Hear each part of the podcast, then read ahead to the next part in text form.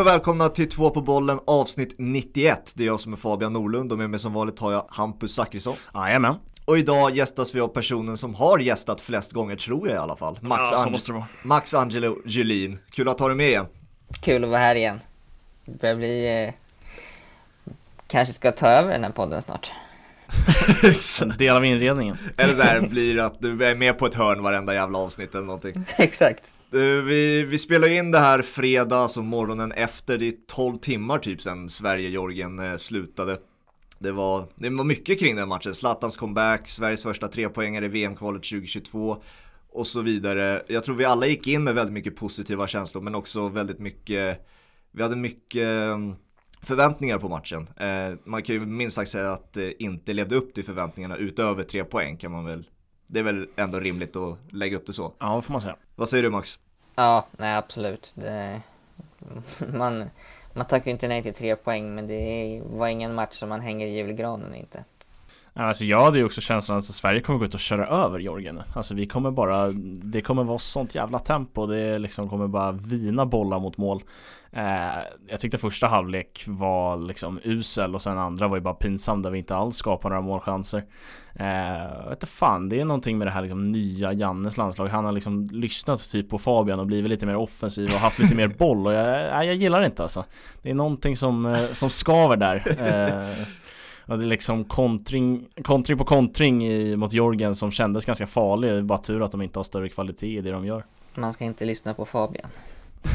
Nej, det är väl moralen av hela storyn. Men det var liksom, det förstördes något enormt den här, eh, när, de här förväntningarna som byggdes upp också av typ Zlatan men också media så här, det hjälpte ju inte alls överhuvudtaget när det snackas EM-guld när vi inte ens har dragit igång ett kval i VM än och vi vet inte ens hur det här nya laget ser ut. Så jag vet inte, det, allting blev ju bara magplask över det hela. Ja, eh, sen så... Man kan väl förstå det till en viss del, för det blir ju liksom lite omställning i spelsystem och formation och allt sånt när man, när man får in Zlatan. Och då menar jag inte att det är på ett negativt sätt, men eh, det är ju inte samma spel som Marcus Berg som springer och pressar i 90 minuter. Eh, utan det blir ju en omställning, i alla fall i det offensiva spelet. Eh, men äh, man, man får väl hoppas på förbättring nu till, till Kosovo på söndag. Jag tycker det är lite liksom, oroväckande och lite märkligt hur många, alltså även spelarna själv pratar om liksom, ett nytt landslag och vi måste spela ihop det här nya laget. Alltså, det är bara Zlatan som har kommit in och sen saknar vi en ordinarie mittback eh, bredvid Lindelöf där liksom, många spelare har fått, eh, fått chansen att visa upp sig. Eh, men det är inget, liksom, det är inget nytt. Det är, inget, inte ett helt nytt landslag, en hel ny generation. De här har spelat tillsammans ganska länge nu. Eh, sen tycker jag att det är en styrka att vinna när man inte är speciellt bra. Eh, i, liksom, när vi väl står där och då man har blåst av så har Spanien tappat poäng och vi har tre poäng. Eh, och det är, det är superpositivt allting egentligen. Men eh, nej, det här liksom spela ihop det nya laget. Det känns märkligt för att det är bara Zlatan som har kommit in och så, så stor skillnad kan det inte vara att det liksom känns som att det är ett helt nytt lag som ska spelas ihop. Men hur mycket kan det påverka till exempel en eh, Zlatan som inte bara har eh, inte varit med i det här landslaget men också kommer tillbaka från en skada. Vi har Augustinsson som har mycket, missat mycket av säsongen på grund av skada. Eh, Mikael Lustig och Sebastian Larsson, de har inte ens säsong än. Hur mycket kan, sånt måste väl också påverka en del? Ja, ja, det är ju det är klart att det gör. Eh, och sen så eh, tror jag lite att, eh, att det, det blir ju någon, någon omställning. Jag, skulle, jag håller med Hampus, det är lite att ta i att säga att det är liksom ett nytt landslag. Men det blir ju ändå förändringar som, som jag var inne på lite tidigare med pressspelet och ja, men hur uppspel och hur, hur man ska köra så. Och sen så får man ju komma ihåg att innan den här matchen har, har landslaget bara haft två träningsdagar. Eh, jag, jag tror att man ska bedöma mer kanske från matchen mot Kosovo på söndag när man har haft ja, men typ en vecka på sig. Eh, haft en, en match innan. Eh, jag tror att det kan bli ett mer rättvisande, eh, en mer rättvisande insats. Nej men det ska man också säga att det var ju väldigt länge sedan landslaget spelade match och väldigt länge sedan man hade samling. Det var oktober senast och under, under våren så eh, eller hur blir det, under hösten eh, när säsongen drar igång då duggar landslagssamlingarna ganska tätt med liksom en månad i taget, eh, tre stycken där. Men sen nu har det inte blivit någonting på hur länge som helst. Så att det finns ju såklart parametrar att ta in och förklaringar till varför det såg ut som det gjorde. Och därför är det jävligt starkt att vinna matchen för det var det som någonstans var det viktiga. Men det är ju härligt också att eh, Janne också tar det på det sättet att det var den kanske den sämsta insatsen under hans ledning hittills. Eh, att han är inne på det också i intervjun efter med Frida Nordstrand tror jag det var. Däremot när han får frågan vad det var som gick fel och han inte kunde han kunde inte ge en förklaring till varför det gick fel och vad det var som gick fel. Det, det, jag, vet inte, jag tror det bara är så enkelt också att det var en hel del underskattning inför, inför matchen. Jag tror inte de hade no var förberedda på att Georgien skulle stå upp så, alltså så intensivt som de gjorde. De, det var bland de bästa kontringslagen vi har mött hittills. Ja, nej, absolut. Eh, och alltså bara en sån sak som Zlatan var inne på efter matchen, att, att det blev svårt för han och eh, Alexander Isak att, att spela eftersom att de dels gjorde det liksom det så tight däremellan. Eh, backlinjen och mittfältet så de inte fick några ytor att liksom arbeta på. Eh, så det, jag tycker man ska inte, man ska inte, vad ska man säga, ge Georgiens insats något nå skit för den. De stod upp bra och eh, de gjorde det svårt för Sverige. Så det var liksom inte bara Sverige som inte var på sin topp utan jag tycker, tycker Georgien eh, spelade bra också. Jag tyckte att Sverige såg liksom ut som ett annat lag, svartgult sådant på Friends brukar göra runt april eh, När det är premiär. Och det, liksom, det kändes verkligen som att det var många spelare som inte var i varv. Eh, Och lite så var det väl, Koffe har liksom ta lite tappat sin startplats i Krasnodar och de har en jävligt märklig säsong i Ryssland där de har haft någon sorts försäsong här och bara kommit igång med några omgångar igen. Eh, Och där kommer ju Claesson in också, Zlatan skadad. Så att Eh, återkommer väl till det, liksom, varför det såg ut som det gjorde. Sen tycker jag att absolut, Jorgen stod uppe bra, man ska inte ta något, men det ska inte vara så enkelt att det går att skicka lång boll på en forward som bröstar ner den och så kommer en lång boll från rättvänd spelare. Det var lite för enkelt eh, i stunder. Och där, där tycker jag mittfältet tappade. Eh, Seb och Koffe var tyvärr inte speciellt bra utan boll, med boll, helt okej, okay, men vi skapade inget. Men nej, Eh, Eh, tappade mittfältet tyvärr och det är man inte van att se. Eh, Ekdal skulle komma in och stabilisera upp det där. Eh, tyvärr skadad, det såg inte bra ut heller så att det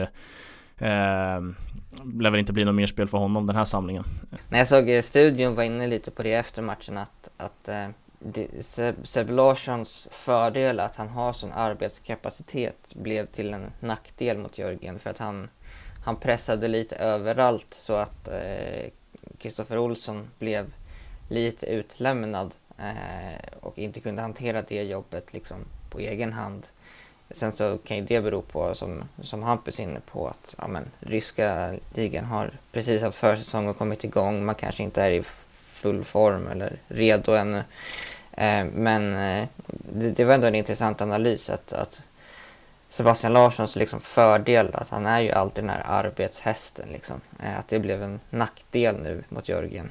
Och nu fick man se väldigt lite av Mattias Svanberg som kom in Men jag tycker att ofta man underskattar de här Alltså våra svenskar i Italien och Även om jag tror många ser på Kulusevski och Svanberg som väldigt bra offensiva spelare så den defensiva skolan är jävligt bra i Italien och de där spelarna har alltid med sig det. Eh, jag tyckte Svanberg gjorde ett liksom, förtjänstfullt arbete. Han inte se jättemycket men liksom, gjorde, gjorde inga större fel när han kom in. Eh, och där tror jag kan bli en viktig pjäs och liksom kan rulla med Koffe eh, som någonstans har gjutit sin plats där men nu kommer Svanberg, gjort det bra i Bologna och han har eh, även defensiven som krävs för att spela på ett centralt mittfält i svenskt landslag. De positiva enskilda spelarna som sticker ut det är väl framförallt Nordfält eftersom att han räddade våra tre poäng där i slutet. Nå något annat på Nordfält som jag tyckte inte uppmärksammades var ju hans fötter. Tyckte de är fantastiska, alltså på många sätt, nu var inte Georgians press enormt bra. Men alltså det var i vissa lägen, många målvakter drar iväg den en lång boll på Zlatan där. Han spelade ut den väldigt bra många gånger. Ut, ut från pressen varje gång. Och jag vet inte hur ni ser på duellen mellan eh, Olsen nu. Så som jag uppfattar det så Nordfält är en, är en startspelare numera i, i klubben han lirar i. Har inte koll på vilken klubb det är i. En turkisk klubb. Ja exakt, det är, därför, det är därför jag inte har koll på det. Men eh, det är väl, om man jämför med Olsen, visst det är Everton, men han är ju inte första målvakt där, än i alla fall. Får vi se hur Pickford utvecklas genom åren nu. Men eh, jag menar, hur ser ni på duellen mellan Nordfeldt och eh, och Olsen. Jag tycker den målvakten du inte nämner är kanske vår bästa, Carl-Johan Jonsson. Ja, jag har varit inne på det tidigare, men nu, han får inte chansen. Nej, han får inte chansen. Uh, och då tycker jag, jag, jag, tycker Olsen, jag tycker egentligen Olsen är vår bästa. Det är han jag har sett mest i landslaget och han ändå gjort det liksom helt okej, okay, förtjänstfullt i Everton. Uh, med det där försvaret och det skitgänget så är det inte lätt alltså. Men uh, Eh, Eh, de är ganska bra Everton i år, men eh, jag var tvungen att få in den. Men eh, nej, jag tycker Olsen är en fantastiskt bra målvakt och har varit väldigt bra i landslaget så som Granen var tidigare innan han blev skadad. Alltså kanske inte jättebra i sitt klubblag men gör det väldigt bra i landslaget och då blir det svårt att peta honom. och det, det är svårt, ingen annan har fått chansen. Nu fick Nordfeldt chansen och ja, tog ju den. Men jag håller fortfarande Olsen som etta. sen tycker jag det är synd att Carl-Johan Jonsson inte fått sin chans för att av det jag, lilla jag sett av honom så väldigt bra skottstoppare.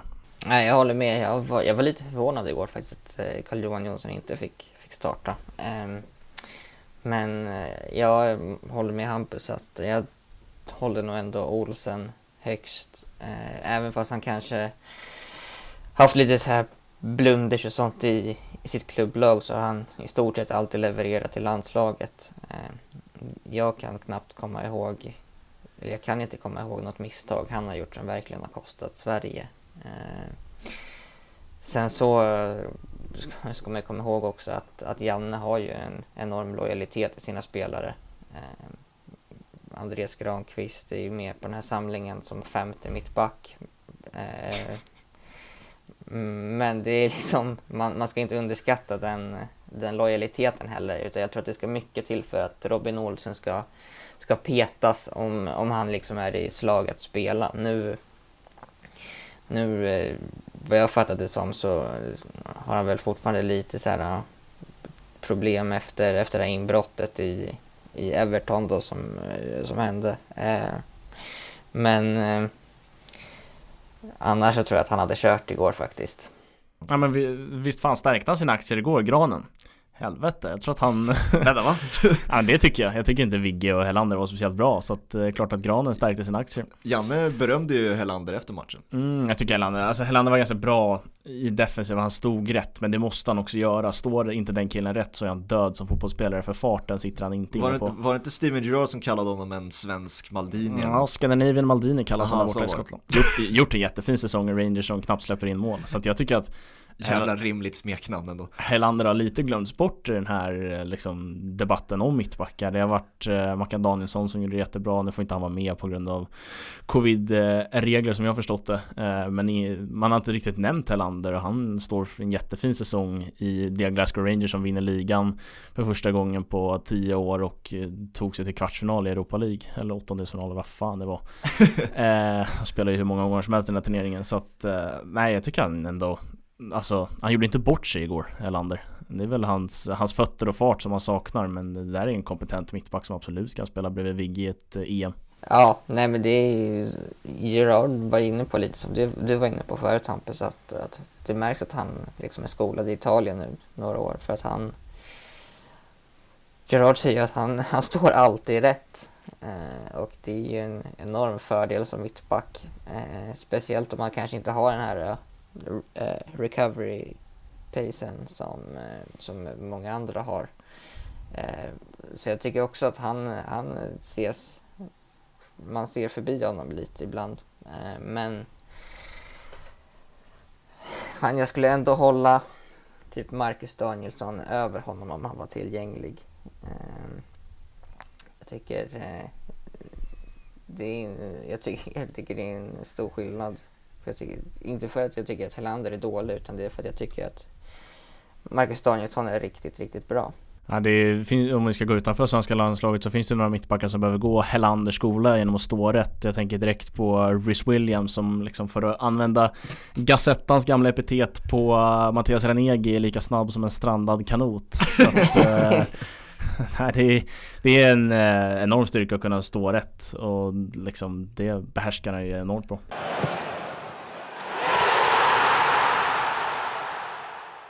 Två på bollen är i samarbete med Smasha och om det är dags att köpa paddelträningskläder eller träningskläder rent generellt då är det bara att svänga in på smasha.se och hitta dig ett träningsplagg som passar perfekt och är superbekväma och är skitsnygga. Vi har också en rabatt på hela 25% på alla produkter om du använder koden 2PABOLLEN så helt enkelt en no-brainer så du bara gå in på smasha.se och välj ut ett plagg som passar dig bäst. Tack Smasha! Vi är i samarbete med benskyddsföretaget eh, Monolit och eh, du eh, Fabian kan ju allt om de här benskydden, spelar ju fortfarande aktivt fotboll, det gör ju inte jag så att berätta hur, hur är benskydden? Ja det finns ju två att välja mellan, en större par eller ett mindre och jag föredrar ju precis som många andra kan jag gissa som spelar fotboll att eh, ju mindre desto bättre. Men det som är så bra med Monolit är också att de passar perfekt och det är därför jag väljer att använda dem när jag spelar fotboll. Och jag som ytter också liksom vill inte ha någon extra, men extra vikt på, ben, eh, på benet eller något som sticker ut sådär utan man vill ju ha dem att de sitter på smalbenet och bara sitter så att man känner sig hundraprocentig och man inte tänker på att benskyddet är där, men de är där. Exakt, även om inte jag spelar aktivt så har jag testat de här benskydden och det kanske är något av det skönaste när man inte spelar i ett lag längre och tränar som liksom måndag till fredag mm. eh, är ju att slippa benskydden. Men eh, det var en otroligt lätt känsla att ta på sig de här benskydden och det, eh, det liknar mer att inte ha benskydden än att faktiskt ha benskydd på sig och så skyddar de ju lika bra som vanliga benskydd. Så att eh, nej Fantastiska. Precis, så gå in på Monolit och hitta benskydden för dig också. Två på bollen är sponsrad av Mate 10 och det är ju mest prestationshöjande teet på marknaden och eh, det är väl det egentligen som ska ersätta kaffe och allt det där. Nu gillar jag kaffe också men jag tar ju inte kaffe och mate separat utan jag gillar ju att ta båda samtidigt så att säga. Jävla energiboost ja, man får då jävlar alltså. Vad du måste köra.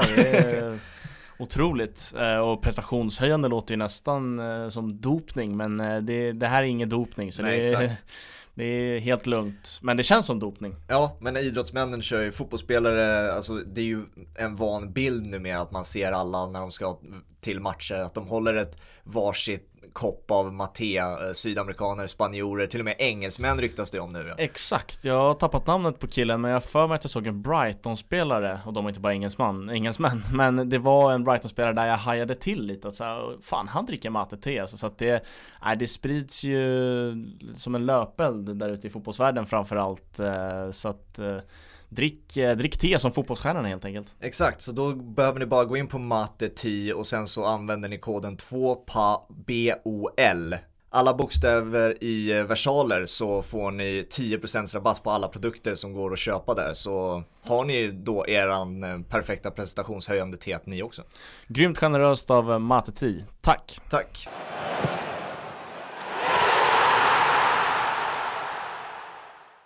Jag är intresserad av vad ni tycker i och med att vi närmar oss ett mästerskap, vad vi, vad vi, hur vi kan förbättra oss som eh, lag men också vad vi faktiskt eh, gör bra redan nu. Jag har sett om matchen redan. Eh, och har skrivit, ja eller hur?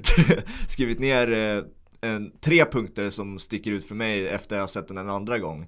Men jag är intresserad av först och främst höra vad ni tycker, både positiva och negativa delar med nu är det bara en match, första kvalmatchen, det är jag medveten om. Men det finns ju fortfarande mönster så att säga och tendenser i matcher. Vad är det som sticker ut för er? Det som sticker ut är att du har hittat någon sorts ny tortyrform genom att kolla på matchen igen. eh, imponerande faktiskt. Och sen att vända den pistolen mot dig själv är ju också otroligt. Men eh, jag vet inte, alltså det, det tycker vi är bra. Jag tycker ändå alltså Igår var det inte jättebra men jag gillar att ändå Även om jag skojade om att jag inte gillade Jannes nya landslag där vi har mycket boll så är det klart att det, det här landslaget ska ha mycket boll för det finns väldigt många skickliga spelare som kan göra bra grejer med bollen. Eh, så där Alltså det tycker jag är en bra tendens. Sen att bollinnehavet inte var speciellt bra igår, det är ju, ja men det har ju med att göra liksom, det vi pratade om tidigare, att det inte, det inte sitter ihop, många spelare är liksom ur säsong och sådär. Eh, men det tycker jag är en fin tendens och det tror jag kommer leda till väldigt bra grejer när, när Kulusevski och Forsberg, Isak, Zlatan, det finns ju hur mycket som helst, eh, hur många bra spelare som helst som kan göra bra grejer med bollen. Så det är en fin tendens tycker jag. Eh, en sak som jag tänkte på igår är eh, att jag, jag gillade verkligen eh, att, att, att vi hade Zlatan för att stund, alltså stundtals när han droppar ner så är det otroliga passningar han lägger för att skapa chanser till sina eh, lagkamrater. Och det är ju någonting som jag inte anser att någon av de andra anfallarna kan göra. Alltså det, det är en helt annan kvalitet.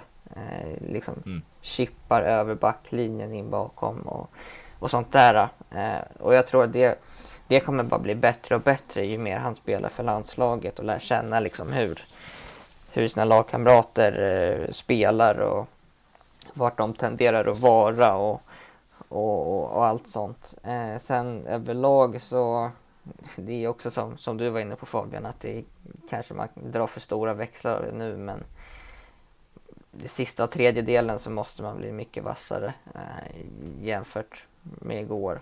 Eh, jag tycker att ma man hade ju bollen för att göra saker men man eh, alltså det tog ju stopp nästan så fort man kom in i sista tredjedelen tycker jag.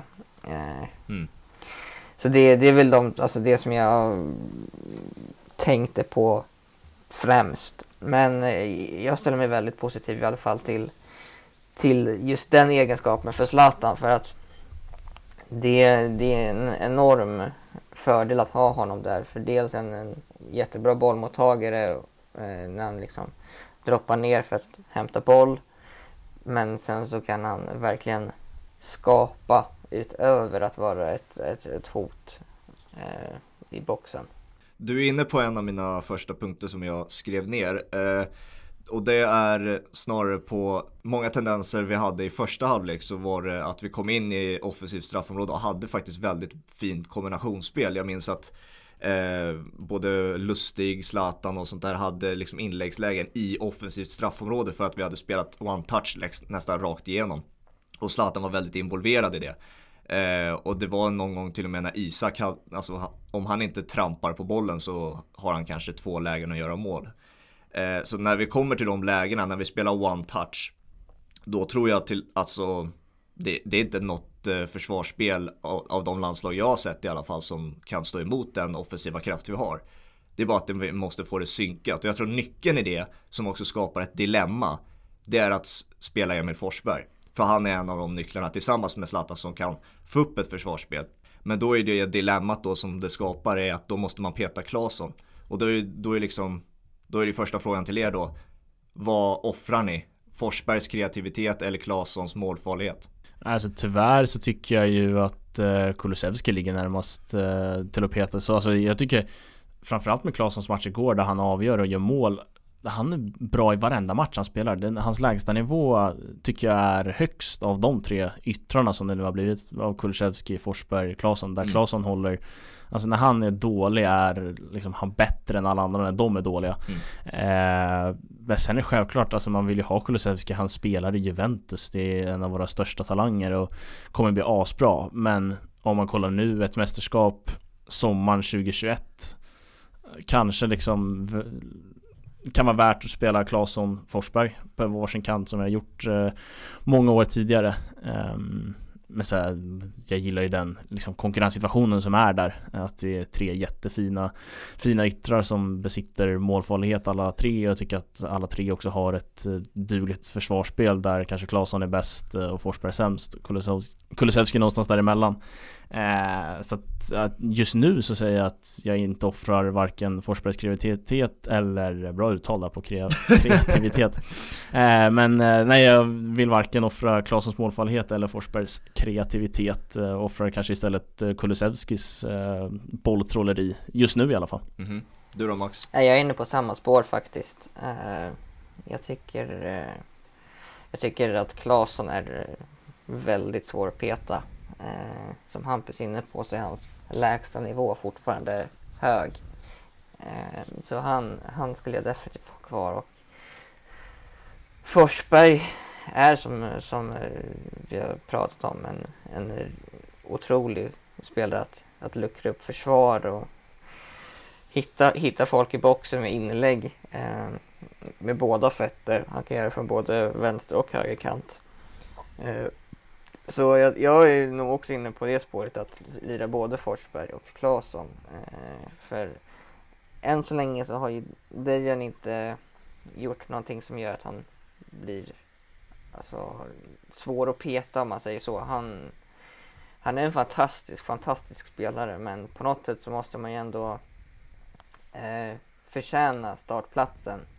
Och eh, jag tycker att nästan att både Forsberg och Claesson just nu har förtjänat startplatser mer. Och då är det ju frågan så här, nu vet vi att det inte kommer hända eftersom att Janne älskar sin eh, 4-4-2 men hade ni då offrat eh, formationen och försöka få in en 4-2-3-1 kanske eller någonting eh, åt den stilen för att få in alla samtidigt? Alltså, år 2021 så tycker jag inte att Dejan Kulusevski är tillräckligt bra i landslaget för att man ska hålla på och offra system för mm. hans skull.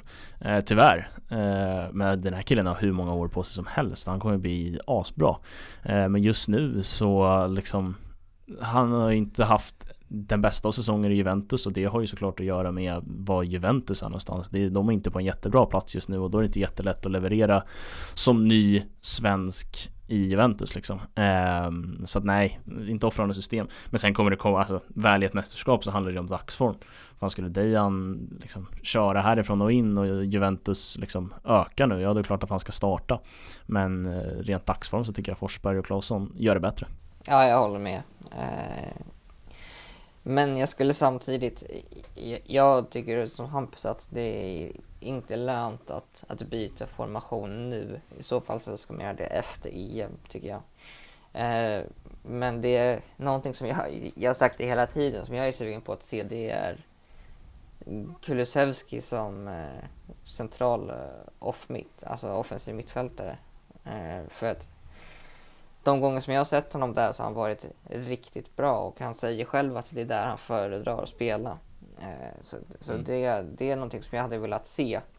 Men jag tycker inte att det är värt att ändra någonting nu innan, innan EM. Nu är det snarare att man bör fokusera på att liksom få allting att sitta i det här spelsystemet och den här formationen med de här spelarna. Ska vi gå över till nästa punkt då? Eh, och det är pressspelet. Det var väldigt tydligt, i alla fall de första tio minuterna, att Janne hade gått ut med en instruktion att vi ska stå högt som fan och vi ska pressa så gott vi kan. Trots att vi har Zlatan på plan och så vidare. Eh, och det funkade ju si där och så rakt igenom matchen. Vi, vi fallerar ju totalt i pressen. Det är därför Georgia kan skapa så otroligt mycket chanser. De tar ju sig igenom vår simpla press och de kan lägga en boll bakom vår högt stående backlinje. Men tendensen som är positiv där eh, och som du kommer hata att höra Max, jag ber om ursäkt nu, men nyckeln i det pressspelet är Sebastian Larsson. Jo, men så är det. Eh, och du var ju inne på det också med eh, att han slösade otroligt mycket energi. Det var för att han fick springa för i princip tre pers. Eftersom att han hade den intensiteten som faktiskt kunde vinna tillbaka boll. Det var ju någon situation där, där Georgien i princip ger den till Sebastian Larsson vid öppet mål där och sen så ja, tofflar Zlatan ut den till, en hörn, äh, till ett inkast nästan. Men om vi ska fortsätta med det här pressspelet som jag tycker vi ska göra. Jag tycker vi har ungdom, ungdomen på vår sida, att vi har tillräckligt många löpstarka spelare. Alltså om man tar bort Zlatan ur ekvationen så har vi tillräckligt många spelare för att kunna pressa så pass högt. Eh, så det tycker jag var en extremt positiv del. För jag tycker inte vi i Sverige har varit så bra på att pressa genom åren. Vi sitter ju hellre kompakta lågt bak. Vad säger ni? Nej tyvärr var vi väl inte speciellt bra på att pressa den här matchen heller Men vi försökte och vi gjorde det högre än vad vi kanske brukar göra eh, Men det här var ju också en tendens man såg även i Nations League-gruppen där vi mötte tre världsnationer Eh, och vi hade stora problem att stå upp mot dem eh, rent resultatmässigt. Men i stunder såg det riktigt bra ut när vi kunde vinna boll och faktiskt bibehålla ett bollinnehav eh, mot de här lagen. Så jag tycker att man, jag hoppas att Janne och Sverige kan vara flexibla där, att vi kan ha det här spelet där vi står högt och ska göra så också framförallt mot lag som Georgien hemma. och det ska kunna funka bättre än vad det gjorde. men det blev en seger. Eh, men sen också att man kan falla tillbaka i liksom det klassiska ja, svenska modellen eller vad man ska kalla det. Att så här, ligga tryggt i sitt 4-4-2 eh, med lite zon, eh, zonförsvar. Eh, så jag tycker att man behöver båda delar i det. Jag tror inte att vi kan stå så där högt mot Frankrike. Alltså vad fan, Kylian Mbappé kommer, kommer fri från 30 meter, ja men då smäller det ju. Mm. Och då måste pressspelet sitta, sitta bättre på den spelaren som slår bollen. Eh, så jag tycker man borde, måste ha båda delar av det. Men jag gillar ju att vi går ut och attackerar mot Georgien och står högt. Sen att det inte funkar, ja det är väl en sak. Men eh, ändå att så här, Sverige känner nu att vi är så bra att så här, fan nu ska vi ut och ställa oss högt och vinna boll högt. Så att eh, den tendensen gillar jag men jag tycker att man borde, vi måste kunna ha liksom båda delar. Ja, nej, helt, helt klart. Och Marcus Berg är ju en av dem som verkligen under, underlättar eh, eller stödjer Sebastian Larsson i pressspelet för att det är också en spelare som, eh, som springer 90 minuter. Eh, jag tycker, att, jag tycker att Alexander Isak gjorde det stundtals väldigt bra i pressspelet igår. Han, eh, han kan pressa med en, en väldig intensitet eh, och orkar göra det ganska länge. Sen så försvann det väl lite liksom utifrån, eller ju längre matchen gick, men då det liksom hela, hela pressspelet försvann ju i stort sett. Så det är inte bara han som ska skyllas, men han tyckte jag gjorde det riktigt bra stundtals. Men eh, Marcus Berg är, eh, tappar otroligt mycket i pressspelet när man inte har honom på planen. Det är min tredje och sista punkt som är den kontroversiella och som säger emot det, precis det du sa nu Max. Eh, och det, det är bara min åsikt och jag vet inte om någon av er kan se var jag kommer ifrån här när jag säger att Zlatan gör ett tillräckligt bra jobb i pressspelet eh, genom 90, alltså, hur, många matcher, hur många minuter spelade han nu? Typ 80 eller någonting sånt där. Han gör ett tillräckligt bra jobb för att Marcus Berg ska vara kvar på bänken när han väl är frisk efter, i pressspelet. Eh, jag tycker alltså alla forwards ska kunna pressa och Marcus Berg gör det väldigt bra. Eh, han har varit en viktig del i det här laget. Eh, men jag tycker inte heller man ska överdriva den, det pressspelet och den arbetarinsatsen som man gör, det gör han. Eh, men jag tycker inte man ska höja den till skyarna. Jag tycker det att eh, eh Zlatan gör ett tillräckligt bra jobb eh, och är tillräckligt erfaren för att stå på rätt plats när Sverige inte har boll. För att, ja, jag tycker inte Marcus Berg sticker ut på samma sätt som många, många väljer att se det utan boll. Men det, det är det jag tar med mig från matchen. Jag tycker Zlatan gör ett tillräckligt bra, bra jobb i, i det defensiva spelet. Liksom, jag punktmarkerade inte Zlatan med mina ögon under matchens gång men liksom, jag kan inte sitta här och säga att jag inte saknade Marcus Berg. Jag tycker att liksom, pressspelet var inte bra igår. Så att liksom sitta och säga att Zlatan gör ett tillräckligt bra jobb, det kanske han gjorde.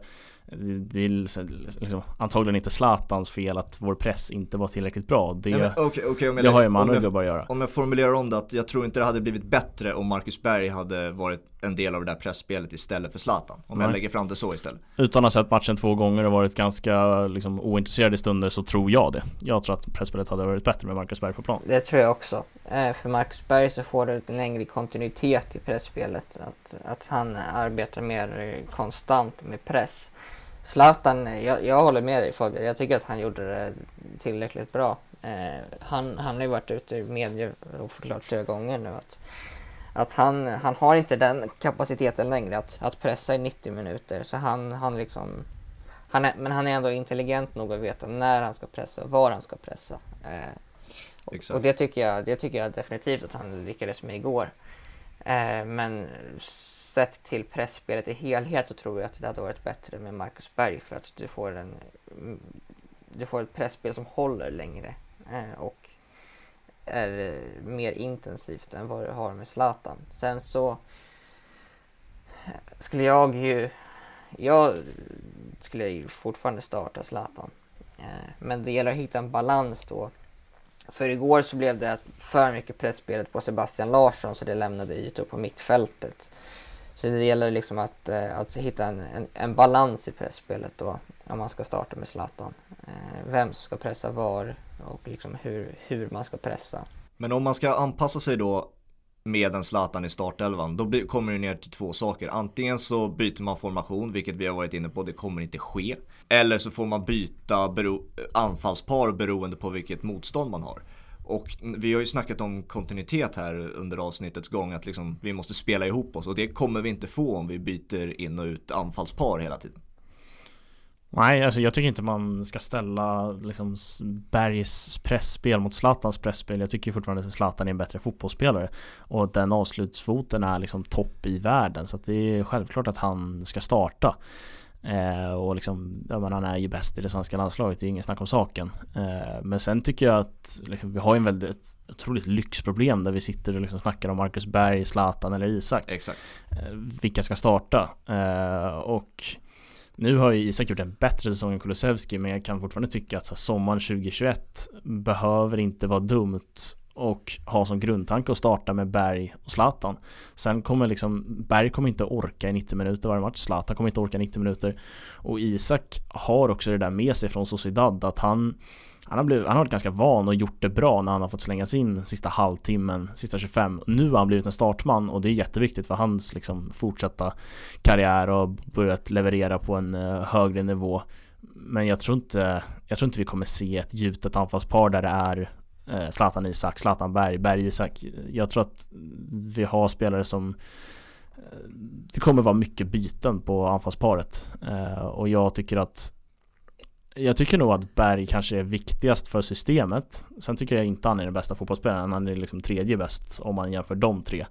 Eh, men när Isak, det var ganska tydligt igår att Isak tog Bergs roll och liksom sprang eh, Sprang i pressspelet och gjorde det jättebra med en hög intensitet och kom ner ibland till backlinjen och vann tillbaka bollen. Eh, men jag vet inte, jag håller Berg extremt högt eh, för det, liksom det han gör och frigör spelare Eh, i vårt landslag. Så att jag tycker att det, liksom, det var ingen insats igår som gjorde att jag kände nej, det här blir nog tufft för Berg att ta sig in igen. Utan han, han kommer komma in i det där landslaget och göra det bra igen. Var det bara jag som tyckte att det var ganska talande att is, när Isaks kubbar ner till eget straffområde för att hämta tillbaka boll att han försöker axla den där manteln som Marcus Berg ändå på något sätt har målat upp med sitt pressspel. Att nej nu ska fan jag vara den som springer mest där uppe och så, får, så att jag kan fortsätta spela med Zlatan längst fram. Mm, absolut, och sen kan man ju argumentera för att liksom sprang han rätt och sådär. Mm. Eh, jag tycker det är bra att han lägger ner det arbetet, det är inte det jag vill säga, men det kändes också som att det var en energi han fick av att spela med Zlatan. Han ville visa någonting. Han ville visa att fan, eh, här är jag, Alexander Isak, jag liksom löper för två och liksom vill smälla dit en boll. Eh, så att hans insats är ingenting att klaga på. Men jag tycker att det var ganska tydligt att det var en energihöjning av att spela med Zlatan tror jag. Ja, Nej, jag, jag, är helt, jag instämmer helt med, med Hampus. Jag, jag tror också det. Eh, sen, eh, jag tror inte heller att det är några gjutna eh, start, startspelare uppe på anfallet utan det kommer nog bero rätt mycket på motstånd och vad Janne vill ha ut från laget i, i respektive match. Eh, sen så tror jag ju att, att Zlatan eh, har ju ganska höga aktier liksom att han kommer nog vara den som är först på, alltså på pappret utifrån anfallarna tror jag. Det, det är vår bästa fotbollsspelare genom tiderna. Det är vår bästa fotbollsspelare just nu. Ehm, så ja, det blir spännande att se framöver men jag, jag skulle inte heller se det som helt omöjligt att vi ser Zlatan och Marcus Berg. Det jag tycker med Berg är att det inte är lönt att skicka in Marcus Berg. Ska han spela ska han starta. Eh, lite beroende på situationen. Leder vi med 1-0, ja då kan det vara lönt att skicka in Marcus Berg. Men oftast gör man ju då andra byten än forwardsbyten när man leder. Eh, för att jag tycker, alltså avslutsfot, där har vi ju Isak och Zlatan som är bättre än Berg. Och även liksom där får vi liksom ta in Sebastian Andersson och Quaison i debatten. Eh, för den har vi ju sett från Berg att liksom, det är inte hans starka sida att avsluta lägen. Även om han har gjort det bra i klubblaget nu kanske där där han gjort mycket mål eh, och en del assist också. Så ska Berg spela tycker jag han ska starta eh, och möjligen då bytas ut. Men jag tycker inte det är lönt att skicka in Man får inte ut lika Nej. mycket av, av Berg som en impact sub som man får av Alexander Isak som en impact sub. Nej men verkligen. Nej, och det får mig att tänka på andra offensiva spelare som vi inte ens har fått se. Eh, jag tänker på Jesper Karlsson till exempel. Han är en otroligt skicklig avslutare med så mycket mer. Han är otroligt skicklig på så mycket annat. Men sen också en Jordan Larsson som inte ens fick följa med. Liksom. Han skulle kunna vara, i och med att han har ungdomen på sin sida också, kunna varit en lite mer impact sub om vi jagar ett mål. Om vi jämför med Marcus Berg då. Som kunde varit den där rutinen som startade. Ja verkligen, och det kommer ju till, skulle vi gå till ett VM, då kommer Jordan Larsson vara med, det är jag alldeles övertygad om. Det kommer falla av lite spelare här nu efter EM. Eh, Marcus Berg är en av dem, tror jag. Det är liksom den känslan jag nåtts av Sebastian Larsson också. Att liksom det här blir, blir det sista de gör. Eh, så att det är ju, jag förstår ju Jordan Larssons liksom besvikelse och jag förstår folk som vill ha med honom, men fan kolla på de spelarna vi har i truppen, det är inga dåliga fotbollsspelare. Eh, och eh, liksom just nu kanske det inte räcker med att vara bra i Spartak Moskva och ryska ligan.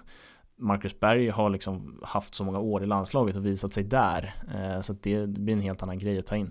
Så att jag tror att alltså, vi, går en, vi går en jättefin framtid till mötes där de här unga spelarna kommer få chansen. Men just nu så finns det veteraner som fortfarande gör det väldigt bra och jag förstår att man vill ha in Jesper Karlsson, man vill ha in Jordan Larsson. Men den tiden kommer och de är jätteunga. Fan, får vi in liksom dem när kanske Jordan Larsson har fått sin flytt, fortsätter leverera. Jeppe Karlsson ser jag inte stanna i AZ jättemycket längre till. Eh, för att han har ju lekstuga där borta i Holland. Så att, eh, jag tror den tiden kommer. Det är bara lite, eh, så här, lite taskig timing men jag tycker samtidigt det är perfekt timing eh, Med att det här EMet blir det sista åldergubbarna gör. Det är, det är svårt att slå sig in i den här, i den här truppen. Så, och eh, som du säger, efter så kommer väl Sebastian Larsson, Micke Lustig, eh, Marcus Berg. De är väl nästan säkra på att de slutar och det är liksom tre platser som frigörs då. Eh, och där kan liksom ja, Jesper Karlsson skulle kunna ta en, en typ Sebastian Larssons plats och Jordan Larsson, nej förlåt Sebastian Larsson, eh, Jesper Karlsson, förlåt, eh, skulle kunna ta Mark, eh, Sebastian Larssons plats och Jordan Larsson skulle kunna ta Marcus Bergs plats. Ja absolut, eh, och jag, jag, tycker vi kommer in på ett ämne som jag ändå ville avsluta det här avsnittet på, alltså känslan kring landslaget just nu. Jag har aldrig varit så taggad inför en landslagssamling av många olika faktorer. Vi har varit inne på det på den tidigare Hampus, att det har varit så otroligt tjatigt med klubblagsfotboll nu i många månader. Men också att det här landslaget, jag har aldrig varit så taggad på att se det.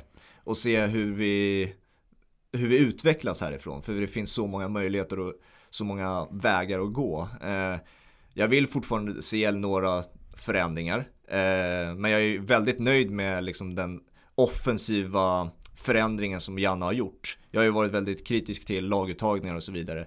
Men det går åt rätt håll och åt det landslaget jag vill se.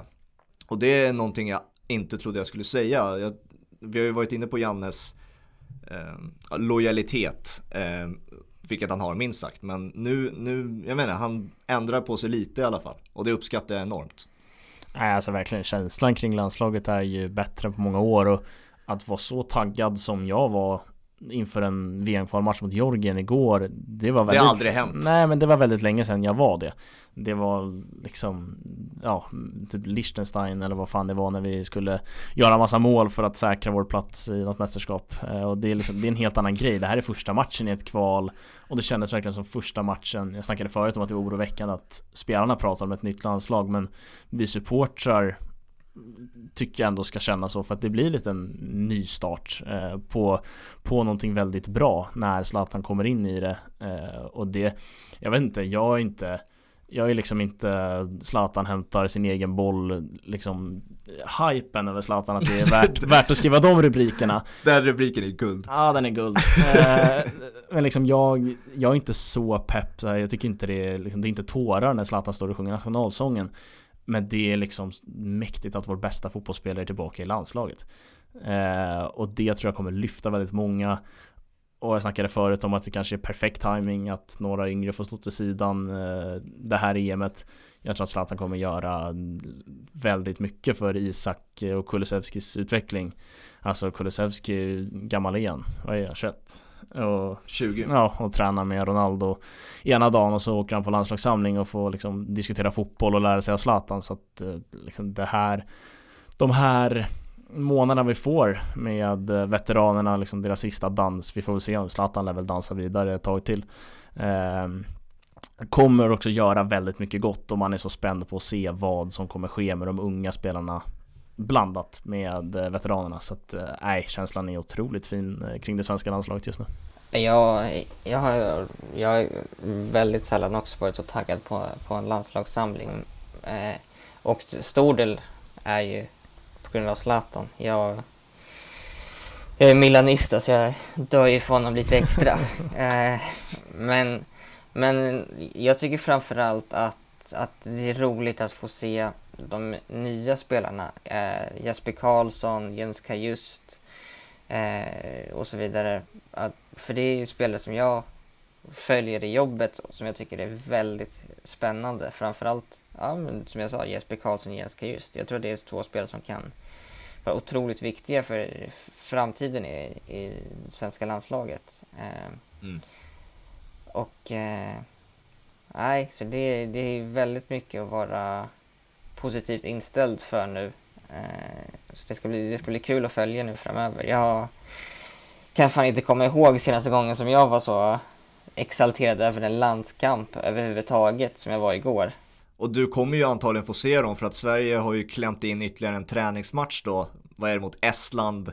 Onsdag där. 31. Exakt. Eh, Bisarr ja, helt jävla sinnessjukt att de klämmer in en träningsmatch igen under det här tajta schemat. Snart kommer ju alla, nu vet jag inte hur läget är med honom, snart kommer ju alla kollapsa som eh, Dembélé i Atletico där alltså. Nu vet jag inte om det var på grund av trötthet Nej, eller vad det var. fan alltså, Alltså, jag all, det är så jag ser fotbollsspelare nu snart, de kommer bara falla. mådde så jävla dåligt när jag såg det inlägget på Instagram Jag såg bara en bild på Dembélé och så började man läsa liksom och så här he, he collapsed in chain Jag bara nej Vad Har du det sett som, det Vad är det klippet? som har hänt? Nej, tack och lov Det är känns inte Hemskt, har du sett det Max? Har du sett klippet? Fy Jag läste, fan. att, jag läste att det var på grund av eh, blodsockret. Ja, Ja, det var skönt att så, se att han liksom ställde sig upp och kunde gå för egen maskin eh, av träningen Men eh, också bisarr träningsmatch för att jag förstår att man vill ge speltid till alla, liksom alla i truppen och då kanske det krävs en träningsmatch före för att kvalmatcherna måste vinnas och då kan man inte experimentera hur mycket som helst men i de tiderna vi lever i liksom, varför ska man hålla på och resa ännu mer med flera landslag? Eh, så att det är idioti att spela träningsmatcher Jag tycker att om man ska göra så, så bör man göra som Roberto Mancini har gjort i Italien. Visst, han, det är ju på, på något sätt typ skrattretande att han tog, upp, typ, tog ut en trupp på 38 spelare, men Mm.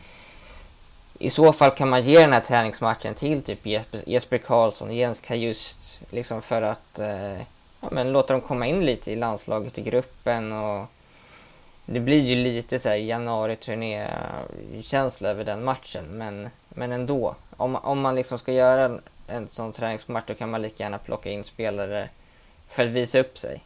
mm. Du med lite Italien-kopplingar måste ju ha gläds åt i alla fall att eh, Immobile bryter mål, måltorken på något sätt i alla fall. Ja, det var, det var fan på tok på tiden alltså. alltså Italien, vi, alltså vi har ju haft både Immobile och Belotti som liksom öser in mål i ligan men kan aldrig, även om deras liv hänger på det, göra mål i landslaget. Nej. Det har liksom varit yttrarna som har eh, fått, eh, fått stå för målproduktionen.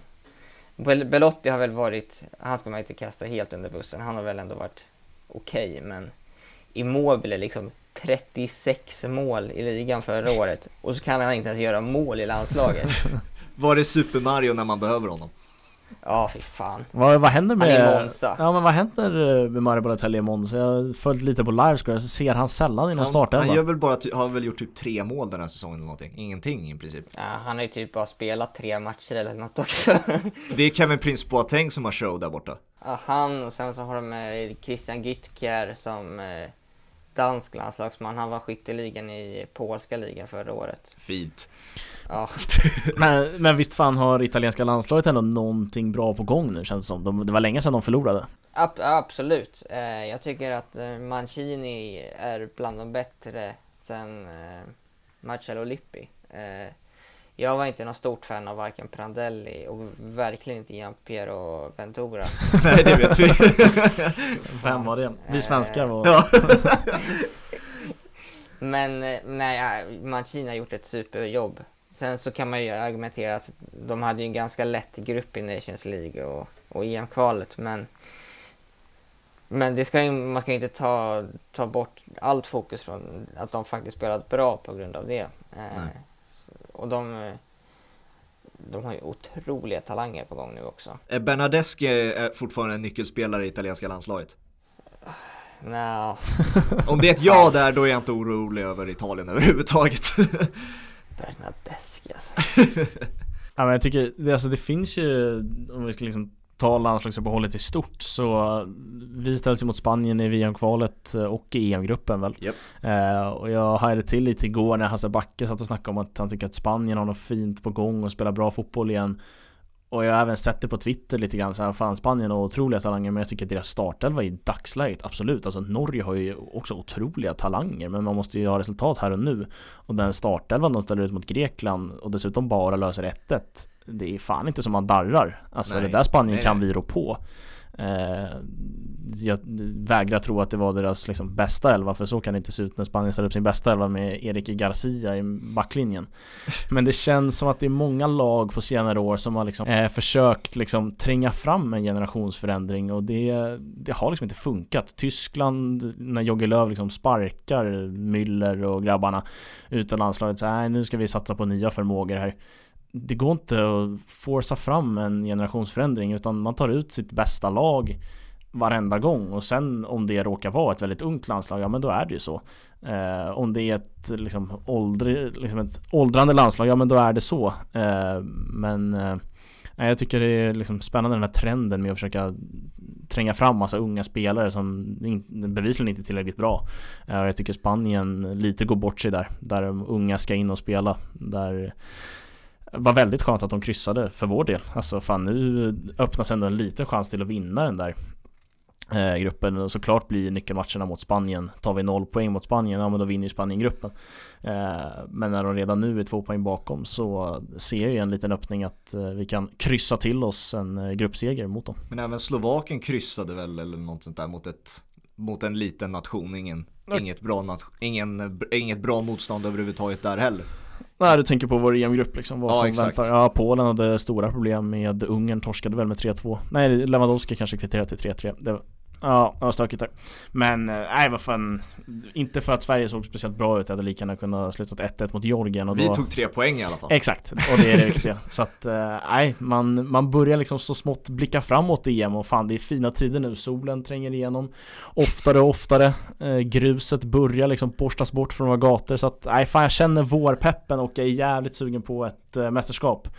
Eh, sen blir det som det blir med hela covid och skiten Men det kanske man får glömma för en stund och bara köra ett Ja, mästerskap på hemmaplan och ha jävligt kul För det är, det är kul det är med med kompisgängen och det är stökiga målfiranden i någon, någon källare någonstans Så att nej, jag känner vårpeppen och är jävligt sugen på både landslag och klubblagsfotboll Ja, jag med. Man, man väntar ju bara på att allsvenskan ska dra igång nu också. Eh, men eh, nej, jag, jag tycker ni, ni båda slog huvudet på spiken med, med både Spanien och Tyskland. Eh, där tycker jag att Sverige har gjort det bra, att man på något sätt har någon form av naturligt generationsskifte. Att man eh, ger liksom Berg och, och boysen höll jag på att säga, gubbarna. eh, ett sista, sista mästerskap. Eh, och därefter så blir det naturligt att, att nya spelare kommer in istället. Mm. Eh, så det, är- det är positivt. Ja. Eh, På tal om Allsvenskan, jag har ju länge skojat om att det är alltid Chilufyas eh, år nästa år Men eh, visst fan känns det som det är hans år på riktigt i år, eller vad säger du som djurgårdare? Ja, satan. Han, eh, jag, jag har ju sagt det här länge att han, att han kommer bli en stor export. Eh, Men jag, jag är faktiskt med. Jag, eh, jag tycker att, eh, att han, han har visat en jämnhet han känns mer, vad säger man, mature. Mogen. Sen, mogen, mogen, tack. Tappade ordet helt. Han känns mycket mer mogen som spelare och jag vet att, att de har ju till exempel lagt om hans träning för att han eh, reducerar risken för skador nu till exempel. Det är ju varit det som har satt käppar i hjulet för honom. Eh, så jag, jag ser det inte som en hel omöjlighet att, att i år blir hans år på riktigt. Nej, till och med jag har ställt mig till, till den skaran att eh, känner nog att eh, det är fan hans år i år eh, och det är väl bara åka med på färden i eh, fantasy-led och annat. Eh, han, han är ett måste. Mm. Ja, vi avslutade på något sätt i Djurgården, men Ja, Det får- får bli så Så kan det bli. eh, Allsvenskan närmar sig. ja precis. Stort tack Max att du ville vara med. Stort tack för att man fick vara med. Jag är Eh, glad att vi eh, inte somnade när vi ändå skulle pr- prata Sverige-Georgien. Det eh, känns som vi hittade positiva vinklar från en ganska sömnig match. Ja, Du, du höll på att snubbla på orden där. Ja, nej, det, det är inte lätt. Jag tog mig igenom 180 minuter av den här skiten, då måste man ju liksom Ja det är ju, eh, får nog söka. Bromma har ju stängt eh, deras eh, psykavdelning men eh, kanske får hålla specialöppet för din skull eller någonting. Vi avslutar väl med sociala medier. Eh, Oss hittar ni på Instagram och Twitter. Instagram 2pabollen, Twitter 2bollen eh, Så följ oss gärna där. Max, eh, vart, vart följer man dig om man vill se mer av dig och höra mer av dig? Läsa mer? Eh, ni kan eh, följa mig på... Jag promotar mitt jobbkonto nu faktiskt. Jaså? Eh, Ma- Max Angelo Julin på, på Twitter.